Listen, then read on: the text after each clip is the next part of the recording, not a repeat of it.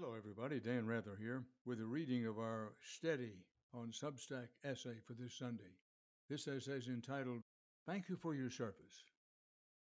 We can feel a warm glow of hope, a hope that comes with spring, and a real sense, based on daily data, that this deadly pandemic might be dissipating, at least in the United States. A statement like this deserves its caveats. We need to make sure that people continue to get vaccinated and that the vaccine is distributed equitably. We need to make sure that the rest of the world has access to vaccines. It's the humane thing to do, and it's also in our own self interest. As long as there are COVID hotspots, there will be potential for new, deadlier variants and reintroduction. But all that being said, this light is real. This joy is real. These hopes and dreams are real. Before we plunge into the future, however, let us spend a collecting moment bearing witness once more to the suffering of these past many months. We should take time to acknowledge and ponder all the lives that didn't have to be lost if we had handled our public health with more empathy, resourcefulness, discipline, and yes, science. Let us think of the families who have been shattered, the seats that will hereafter be empty at birthday parties and graduations, the broad strain that comes with loss on friend groups and communities. I imagine many of you fall into these solemn categories, and I send you my deepest condolences. Sacrifice has come in many forms. I want to especially reflect on all those who served in the time of crisis, some of whom paid for that service with their lives. They will never get the recognition and praise they deserve. Their numbers are far too numerous to count. Thank you for your service is a popular sentiment that is often offered to men and women in military uniform, and for good reason. Service in our armed forces is a choice to put one's life in potential danger in service to the country. But the pandemic has proven what we should have acknowledged all along, and that is service, a deep service to one's community and country, even a service that puts one at risk of harm, comes in many, many forms. And it's long past time that we as a nation, as a people, start recognizing and rewarding that fact. One particular form of service that has been on high display comes from those in the medical profession nurses, paramedics, doctors, lab technicians, and all the others who have cared, tested, and treated the millions of Americans who have had COVID. For a long while in New York City, we would applaud their heroism by clapping hands or banging pots and pans at a prescribed moment of nightly and noisy gratitude. But of course, these people must serve all those who fall ill, and their responsibilities don't wind down with the pandemic. Recently, some people close to me have had to have extensive medical interventions for reasons other than COVID, and all have been struck by the level of kind heartedness, professionalism, and thoughtfulness they received from secretaries to specialists in the healthcare community. In this pandemic, however, Frontline service workers have included not only medical professionals, but so many others who deserve our recognition and appreciation.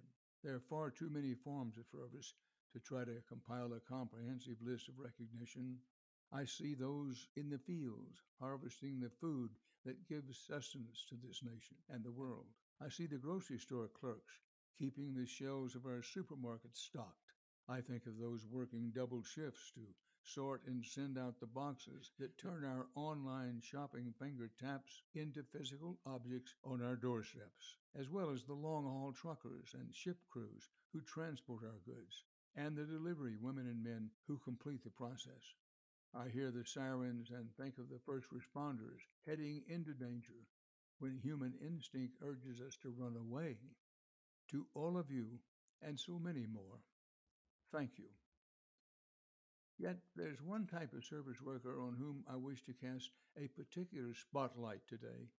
They toil in backbreaking, dirty, and often dangerous jobs, and their very career choice is often used as a symbol of the lowest jobs in our social hierarchy. These are the cleaners. the janitors, the orderlies. I've met many over the years, and they tend to take great pride in their work. And I can assure you, most work far harder than the people who live and work in the houses and offices that they care for and clean. We have learned in this pandemic that cleaning air and surfaces, and especially hospital rooms, from this wicked disease is a literal matter of life and death. Every day and every night, all across the country and around the globe, countless millions undoubtedly find themselves with soap and water or some disinfectant equivalent, often on hands and knees, scrubbing, scouring, dusting, vacuuming to keep others clean and safe. Do we know their names? Do we see them? Actually see them? Do we thank them enough? The ones who had jobs cleaning buildings after everyone goes home. How many of them are out of work? The ones taking out the trash can in the corner of the conference room, careful to be quiet to not interrupt a meeting. The ones whose job it is to make messes right, no matter how hopeless the task may seem the ones who politely knock on the doors of strangers at hotels, the ones cleaning the plates, the ones pushing a bucket and mop after the kids have gone home from school. How many of these people are now without jobs? How many represent our broken immigration system? How many have been insulted and assaulted without feeling any recourse for justice? We know the pandemic has hit black and brown communities especially hard, and we know that the ranks of cleaners are overly represented by these same groups. Those who serve most are often those left to suffer most. I came across a video that touched me deeply a while back. It was in January with the pandemic raging. And to me, hospital worker Rosa Martinez's story is one that everyone should know. In the written version of this essay for Steady, there is a link to her full story. For purposes of this reading, Rosa Martinez is a hero in every sense of the word, and we should find a way to better recognize and compensate this kind of work in the world that will emerge in the wake of the pandemic. I've been pleased that many news outlets have published articles highlighting those who have cleaned during this pandemic, especially those working in hospitals. And I'll share a couple of links below for you in the written version of this, links you can read. But ultimately, this shouldn't be a brief moment of appreciation. When you next find yourself around someone with a mop, a broom, a duster, or vacuum, you may want to thank them for their service. And if any of you reading and listening to this fall into this category, thank you.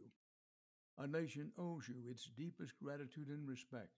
You are a big part of what is holding us together and keeping us safe. Finally, I want to give a personal note of appreciation to Patricia, who cleaned our old offices in New York for many years. She was a whiz and a positive spirit who swooped in at the end of the day with smiles and stories to our ragtag journalistic group and joined us for many happy celebrations. Sadly, she contracted COVID last year and became very ill. While she recovered, she lost her beloved grandmother with whom she lived to the disease. Patty, you will forever be in our hearts and prayers. Yours was important work. Thank you for your service. That's our reading for this week. Dan Rather, thank you.